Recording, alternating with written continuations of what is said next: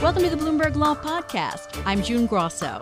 Every day, we bring you insight and analysis into the most important legal news of the day. You can find more episodes of the Bloomberg Law Podcast on Apple Podcasts, SoundCloud, and on Bloomberg.com/podcasts. The Supreme Court heard oral arguments today in a case that could dramatically change the landscape of immigration enforcement in this country by bolstering the power of states to prosecute undocumented immigrants for identity theft if they use someone else's social security number to apply for a job. Joining me is Leon Fresco, an immigration law expert at Holland and Knight. This is about three illegal immigrants who got restaurant jobs using other people's social security numbers. Why is this at the Supreme Court? Well, it's at the Supreme Court because it is about a more important principle with regard to whether states can take it upon themselves to enforce the immigration law. And what the complication of this case is, is that the states are saying that they're not enforcing the immigration law, that what they're doing is they're enforcing identity theft provisions that prevent undocumented workers from using the identities of other people in order to get jobs.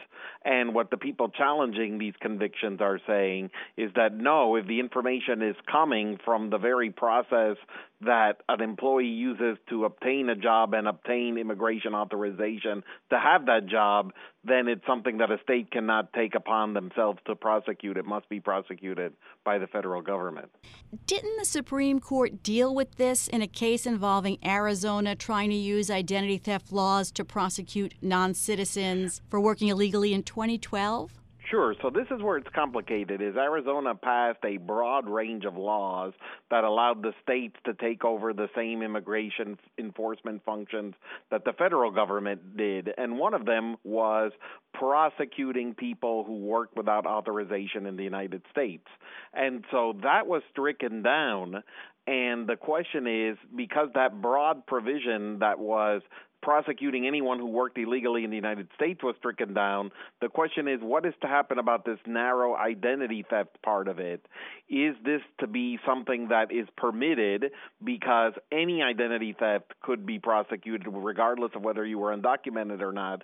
Or is it subsumed by the larger holding of Arizona, which is look, the role of prosecutions in the employment process that have to do with people lying for immigration related reasons has to be taken up by the federal government, and the states simply are preempted from taking this role.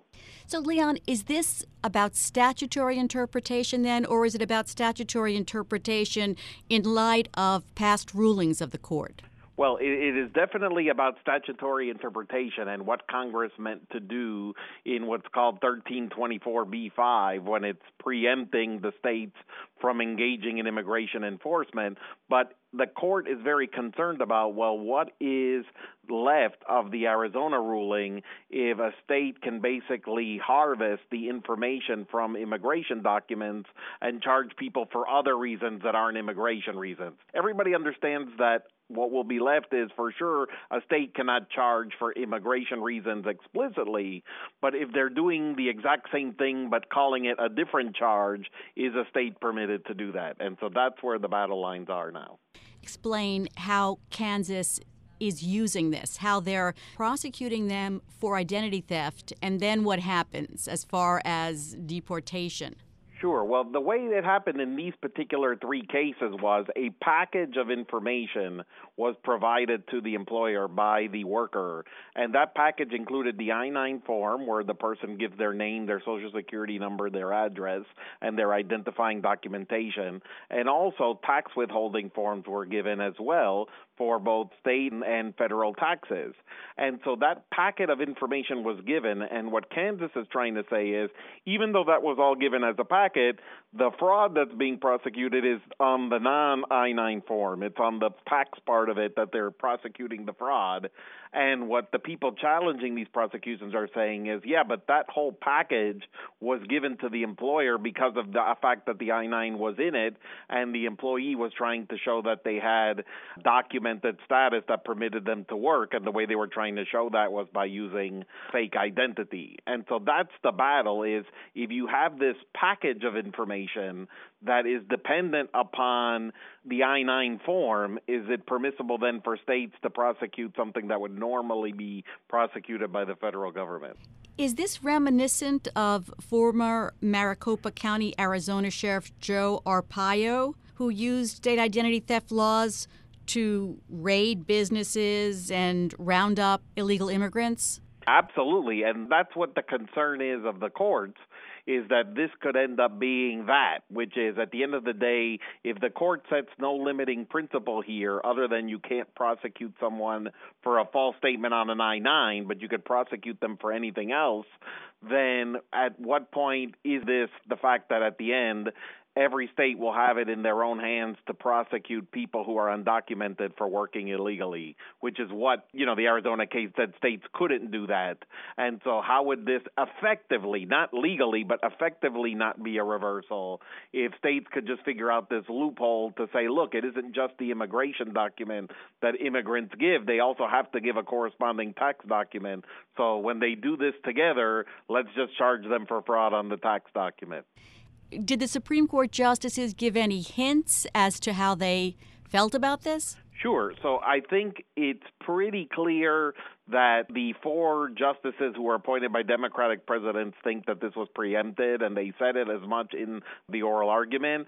I think Justice Kavanaugh is the uh, potentially swing vote here because he's the one who was having trouble and asked repeatedly how the Kansas Solicitor General could rectify the fact that this prosecution was happening with the Arizona decision and where the limiting principles are. And he certainly didn't feel like at least the Kansas Solicitor General gave him an acceptable answer. So what will be the question here is whether Justice Kavanaugh comes up with his own limiting principle or whether he thinks these prosecutions should just be done by the federal government. Immigration attorneys say they're concerned about the potential for a patchwork of different immigration related laws across the country. Do you see that as a problem? That's always a possibility here when you start allowing states to delve into these employment realms is once you start saying, okay, a state can now prosecute what is in essence the act of trying to work as an undocumented person, all it will take then is for states to require the use of e-verify, which is permitted by a different case called Chamber of Commerce versus Whiting.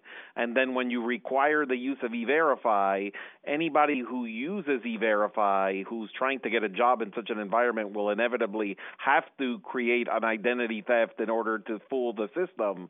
And so whenever anybody does that, the states will be able to come in and check for that and prosecute without the federal government having done anything anywhere in that process. And so I think that's what the concern is amongst immigration lawyers is that should be a federal answer here. And, you know, if it starts being much more difficult in terms of enforcement in one state than another, then there isn't this national way of approaching the immigration problem. Thanks, Leon. That's Leon Fresco of Holland and Knight. Thanks for listening to the Bloomberg Law Podcast. You can subscribe and listen to the show on Apple Podcasts, SoundCloud, and on Bloomberg.com slash podcast. I'm June Grasso. This is Bloomberg.